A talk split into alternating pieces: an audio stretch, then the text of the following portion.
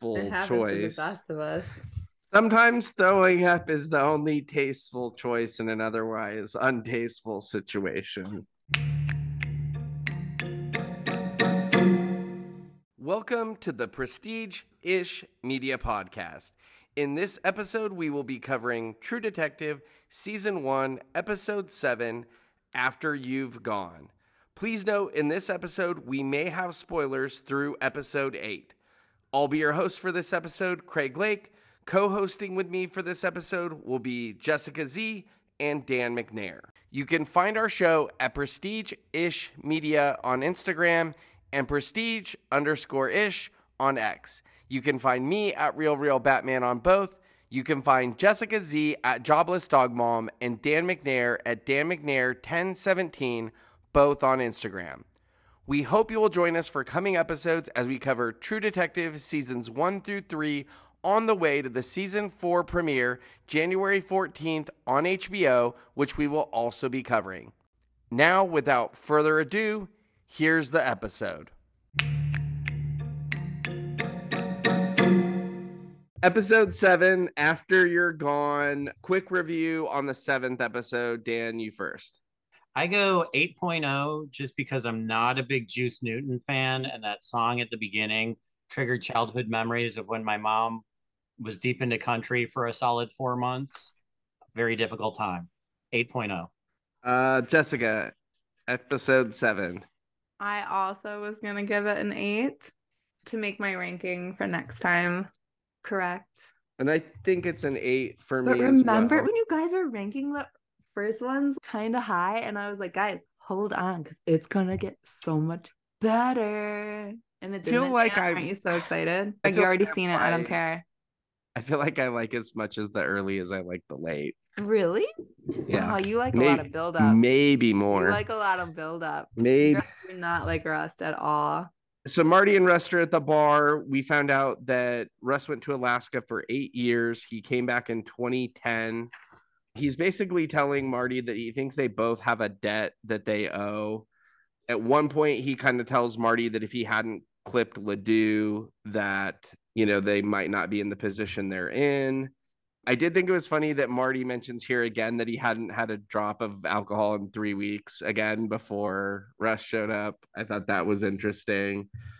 I guess I, I'm going to start encompassing these two. What were your guys' thoughts on this opener here and then them getting into the shed, this kind of these first two scenes? Dan, I'll let you go first. Uh, you know, there was still the tension at the bar, but once you see the storage area, that's Pandora's box for me.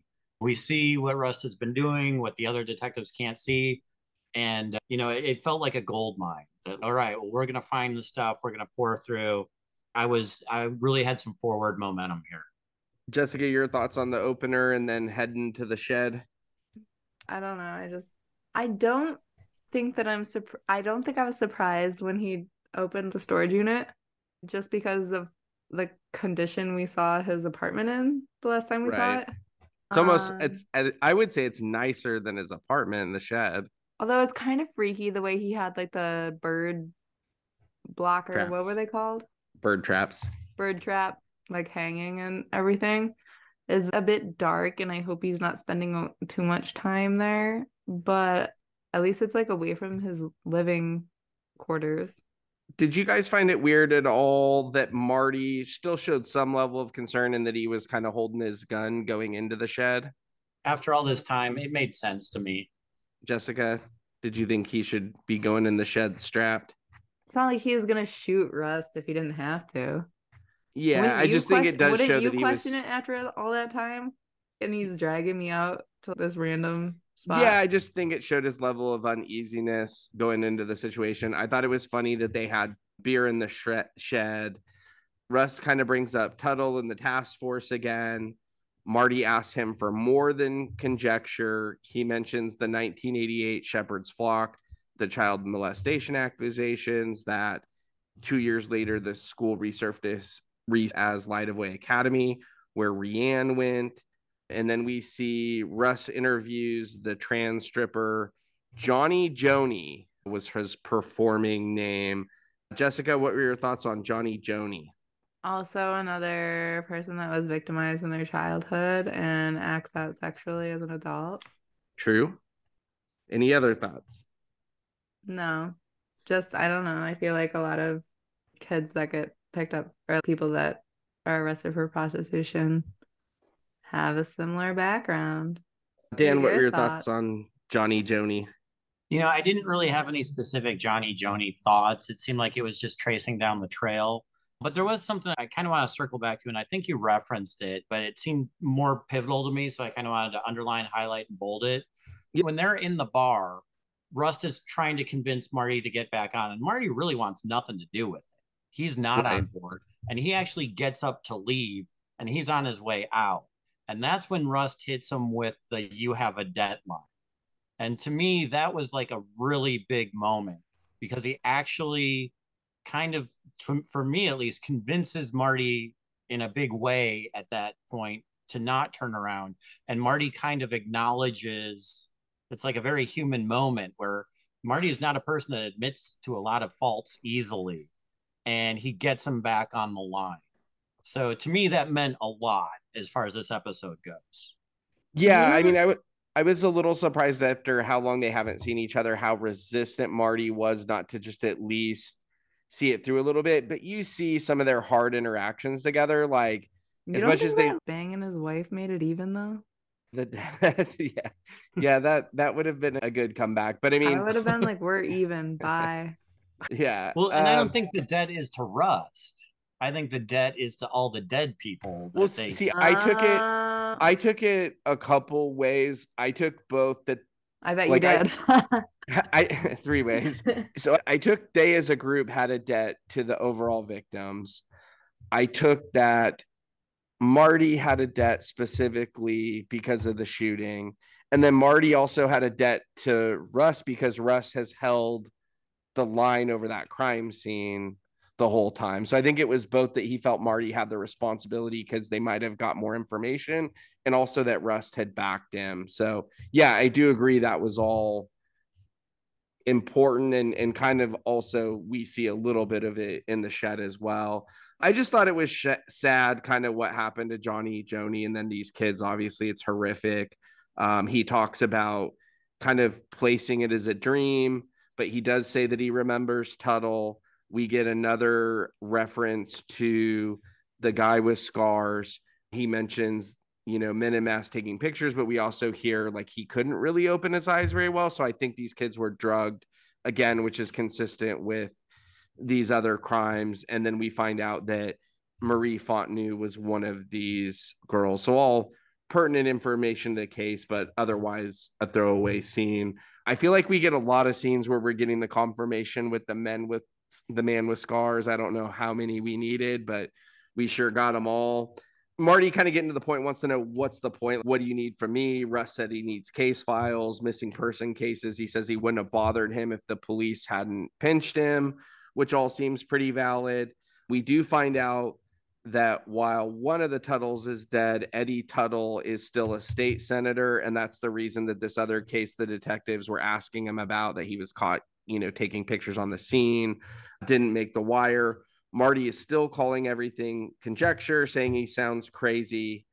Rust says that there was a time he thought he was crazy, but that time is in the past now. And we close the scene with Marty asking him specifically what happened to Billy Lee Tuttle, who died two years prior to this.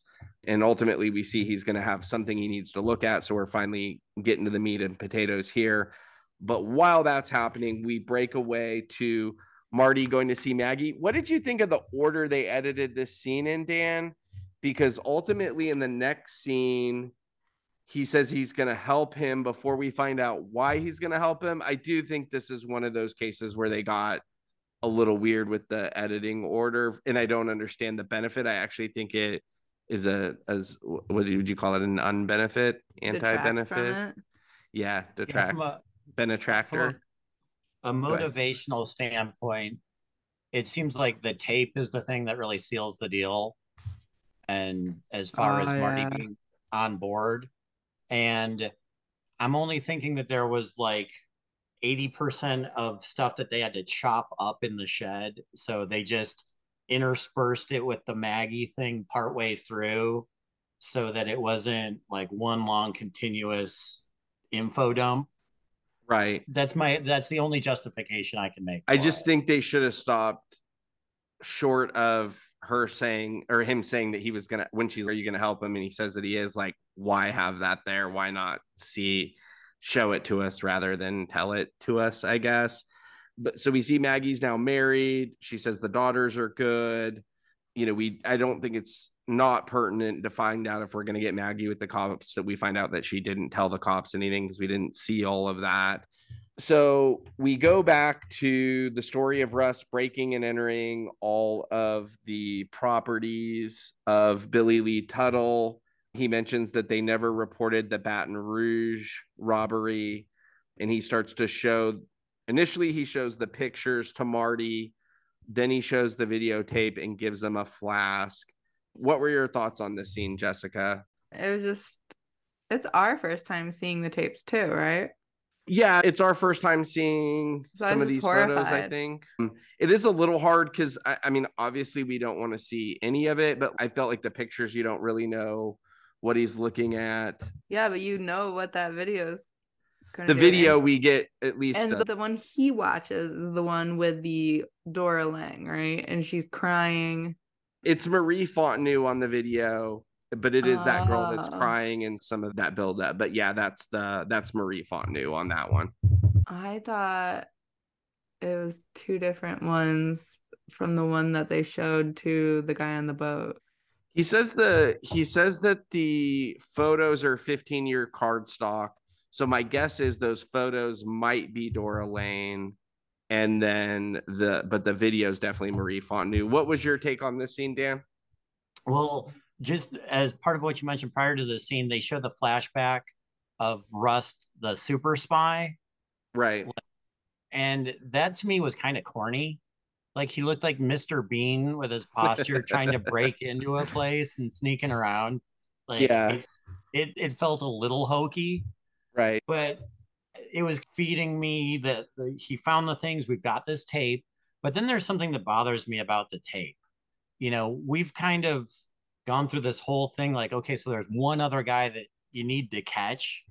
And in the video, it feels like there's five, or, there might be like one main baddie, but it seems like there's five or six other witnesses. And to me, that was kind of like uh, everybody is guilty implicitly for just being part of this. Like, how many people are we looking for? And maybe that's a bigger question for the end of the show, but that was something that just didn't match to me. Yeah, I think we'll definitely revisit that as we wrap up the the last episode. Any other reactions to this? No, I think like Marty's reaction was like kind of visceral over the top, and that kind of started to sell the horror of what you don't actually see on the tape. In a different context, that might have been corny too, but this felt true. I'm gonna actually backtrack and cover two at the same time here. That we get him throwing up after he beats up those kids for the statutory rape. Do we think they're showing that so that we feel like he's not as bad of a guy after he beat the shit out of those kids? Yeah, What's I don't the- know. I feel what's the other purpose for it? So I guess what I would say, I think it we would have been better served if he like beat the shit out of his horn after beating up those kids, and if they saved Wait, him ra- what? His what?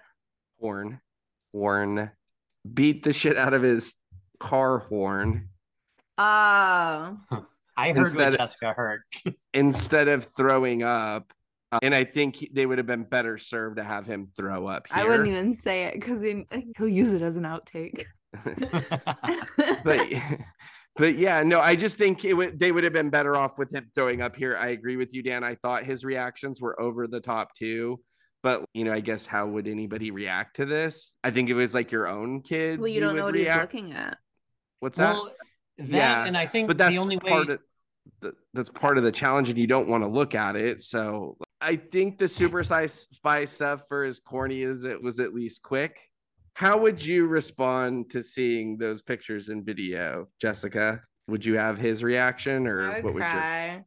Yeah, I don't like violence or anything. Like even boxing movies and stuff. Like when they like hurt each other, I cry. Jesus. Ah.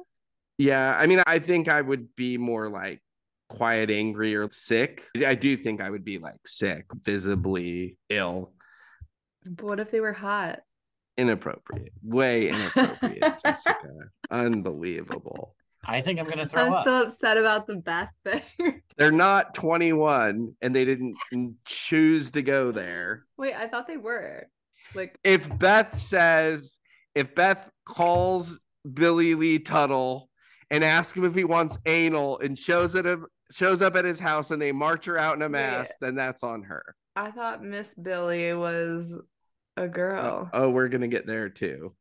He is Billy Lee Tuttle. remind me of Miss Billy. Betty is that girl, but he's probably calling her Billy after the dad, I guess, because I don't think that's the granddad. So Marty does ask if Russ killed Billy Lee Tuttle. They assume that they he knew that the stuff got stolen from them and that somebody thought they were he was going to be blackmailed and somebody else did it. I thought maybe he was going to kill himself. Like I was surprised that they went with murder versus killing themselves easier and something they don't show. And then they're going to start by pulling everything on Dora Lange. Well, no, someone probably saw him as like a. Threat. Yeah, Yeah. that makes sense too. When they first asked the question in the current timeline with the cops, I was like, oh, he probably offed himself. But it, it does someone make sense. He would thought be He was gonna give too. away information or something. Is there any parallel between Tuttle dying and probably being killed and the guy a couple episodes back in the jail cell that and it's a that similar yeah i mean it's a similar thing and i think this i guess would be in a place where to your point you were just making dan when on my first watch through when i realized this part i think that's when i would just realize oh this is so much bigger? It's not just then- one bad guy. because because you're for. thinking the governor and this guy they're all but it's it's everyone you know so so to your point i, I definitely think you get some of that like a here secret society. yeah. So they what did you guys think of marty's office and the setup seeing them kind of set up camp there? I thought it was pretty funny when russ was asking if they were going to have to deal with a bunch of people there or whatever and marty just kind of dismissed them.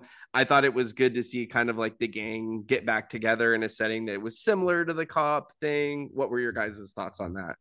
To me, it seemed like kind of the Better Call Saul of offices that they're trying to. There's really no personality early on. There's nothing there but tables, lights, and charts. Bare minimum. That's what it felt like to me. jessica were you excited to see him get the band back together in those offices or Yes, you didn't care it just felt right to me. they kind of flash to their personal lives where they're kind of talking about what they're doing now and it's just them pretty much alone i think we both think that these guys are decent cops i think we all think that marty's not the greatest of human beings and maybe that rust is probably a better human being but i guess my question is it's kind of sad to see two people that are so potentially good at their jobs alone at this stage of their life. What were your guys' reactions to kind of seeing how they live day to day now? I thought it was sad. Well, kind of like they were very different people who didn't like approve of how each other were doing life. And then look, they ended up in the same spot. Twins. What were your thoughts, Dan? There's a poetic justice to that. The thing that really struck out to me, I think, at Marty at one point says he hasn't seen the daughters in a long time. I think Maggie's bringing bringing him up to speed on them, and that was the part that was really sad to me. Yeah, I think I was just like, this is pretty much how I live now. How am I supposed to feel about this? Less alcohol. so we find out that Marty worked four more years after Rust. We don't know why yet. I do think it was a notable quote. He says, I was going to play baseball, ride bulls. You become something you never intended and you don't know why. Russ claims he could have been a painter or a historian. They talk about it being a little late in the game and to be careful what you get good at. I thought those were kind of all interesting conversations and quotes. What did you think of Marty going in to get the true crime files? Jessica, did you think he had a good cover story? He bribes kind Yeah, of cop with like a bottle of think he- scotch. I think he sold it because he was quick to, I'm serious. No, really. And I think that it was hilarious. I don't know, funny to even envision him taking like a, a writing class. But um, like he didn't break character. I thought I he think it was like it was like the opposite of Charles in Only Murders in the Building when he would do his fake detective work and it was always so terrible. Yeah, I think he he never broke character, and I think that he, it was like the perfect amount of asking for a favor while kissing ass. I thought too, like when he said he'd like to avoid suck and fuck, that was pretty funny. That was his name for the two detectives. But also to your point, like earlier in the season, Dan, like you see how he's better relating to these people and just common people than than Rust is. Any other thoughts on this scene, Dan? They're Not telling people they're cops. One thing I do like about Marty is that in these last couple episodes, he actually scores some points. And this is exactly what Russ brought him on for was his ability to work people and work relationships that Russ doesn't have. That's a skill set he just doesn't have the same way. Right. Well, and I think you see in this episode, like Russ trying to ask Marty some personal questions. And I think in these last few episodes, you see a lot better detective work from Marty. Yeah. and totally. so, from my standpoint, like I just assume that them working together has made them both better detectives, if not people. yeah, I'll buy that. Definitely still would probably prefer Rust pulling files without computer in the bowels of the precinct. Um, but I, I guess Marty did well enough. So they interview one of the Ledoux cousins who also remembers the burn face guy. They then try to track down, was that like we think like a housekeeper or a nanny? The other gal that they end up meeting with. Yeah, the other woman that Rust freaks out. Um, Yeah. I want Was that say, a? Go ahead. I was thinking like a secretary. yeah, yeah. I, think- thought so too. There's a weird quote in there, and I'd have to re-pull it. But she said when they were pulling the taxes, they said what was the word they used? Can't. Domestic. They they described her as a domestic, so I'm like that has to be be so that would have to be a maid, right? Yeah, so I'm thinking she's made or maybe a nanny for these younger kids that they were asking about. But I wasn't really clear on first watch and I had to re try to pull that. They ask her about the one with scars. I think this is Rust eliciting another crazy reaction from somebody. She mentions that she thought it was a childress, a grandchild. She said his daddy did that to him so I think that Sam Tuttle was the grandfather, and then Billy Lee Tuttle was the father, and then he was born outside of the family, or maybe I guess it could have been like a cousin to Billy Lee Tuttle. But I mean, Billy Lee Tuttle is Sam's son. Sam's the grandfather is kind of what I placed out of that. And then they show her the bird tra- traps, and she starts like freaking out again. Then they're gonna track down Steve. Is it Geraci? That's what I'm gonna go with. I don't even remember. Sounds right. He was the sheriff of the Oh. Iberia Parish. The only person that can arrest the sheriff is a governor. So Marty is gonna go golfing with him. Ultimately, Marty's trying the nice way. What did Russ said he'd use two cables and a battery or something? so they're gonna try this first. Ultimately, he asks about Marie Fontenot, and he kind of goes with that same story that like she ran away with the dad and the mom didn't care. And so that's how Marty knows he's lying. And then he's conveniently driving a Maserati, which I think he claims he got on the cheap, but that's a little ostentatious for sure. Maggie comes by to talk to Rust about Marty. Were you guys surprised that Maggie resurfaced there? Ballsy of her to be her face. Yeah, I mean story wise it makes sense, but in real life that's a it's a bold it's a bold encounter with a pretty simple I don't know I don't know that interaction goes down that way. I think you either don't have it or it's a more lengthy interaction. Or I would have had Um, her picture up with a circle and a line through it at my bar. Mm-mm, not in here, lady. I think she would have preferred their last two interactions to be a You little made more it awkward lengthy. between me and my best friend. Any other takes on that, Dan, as far as them tracking down Geraci and then Maggie? The Geraci stuff I thought was cool. The Maggie thing, I'm trying to put the timeline because we've had all this really quick and jumped around. And I think she probably hasn't seen Rust since Correct. Yeah, she Since they has not. banged, the apartment. ten years So ago. not knowing right? where that is, having life pass you by, he's been in Alaska for forever and stuff like that. There is some time there, even though us as viewers haven't had a lot of time, where I think it's okay to just kind of like at least see the lay of the land. It was probably 10 years, right? Because Marty was like, I haven't seen him in 10 correct. years. Ten years. Yeah. Yeah, correct. Yeah. Yeah, I don't know. I don't know that it was inappropriate. I'm just trying to understand that scene in this show, and she shows up just to ask about Marty, and then he basically kicks her out. I just I liked when he's, you gotta go, you're classing the place up. yeah, It's a good line. yeah. No, I thought it was a good line. I, I just, I, I don't know. Other than just seeing those characters together one more time before the show's over, what they really accomplished with it. One other note: we did find out that the reason Marty quit was after he saw a baby being dried in a microwave. And he said he never wanted to see anything like that again. As a current parent, Jessica, are you aware that drying a baby in a microwave is a bad idea? Yeah. Good answer. Good answer. so Rust holds Geraci at gunpoint on the boat. We see Errol Childress on the mower with the two current timeline uh, detectives as they're asking for directions. At this point, Dan, did you realize the guy on the mower was the guy we were looking for this whole time? I 100% did. And there was a throwback. I don't know which episode it was where he was mowing the lawn at one of the things. And I don't even know who it is that approaches him. So it was Rust who was approaching him, and as he was was, it was like um, episode three or something. Oh, yeah. I- it was like two or three. Yeah. And and what ends up happening is Marty in the car gets the call on one of the Ledoux boys. They get like that, get they get a lead there. And so he just keeps honking the horn. And so Rust is kind of trying to wrap up, and Marty just keeps honking honking the horn till he leaves. Um, Already fucking and it all up again. both times though, you couldn't really tell that his face was fucked up. That's true. And I really liked how they did that this episode.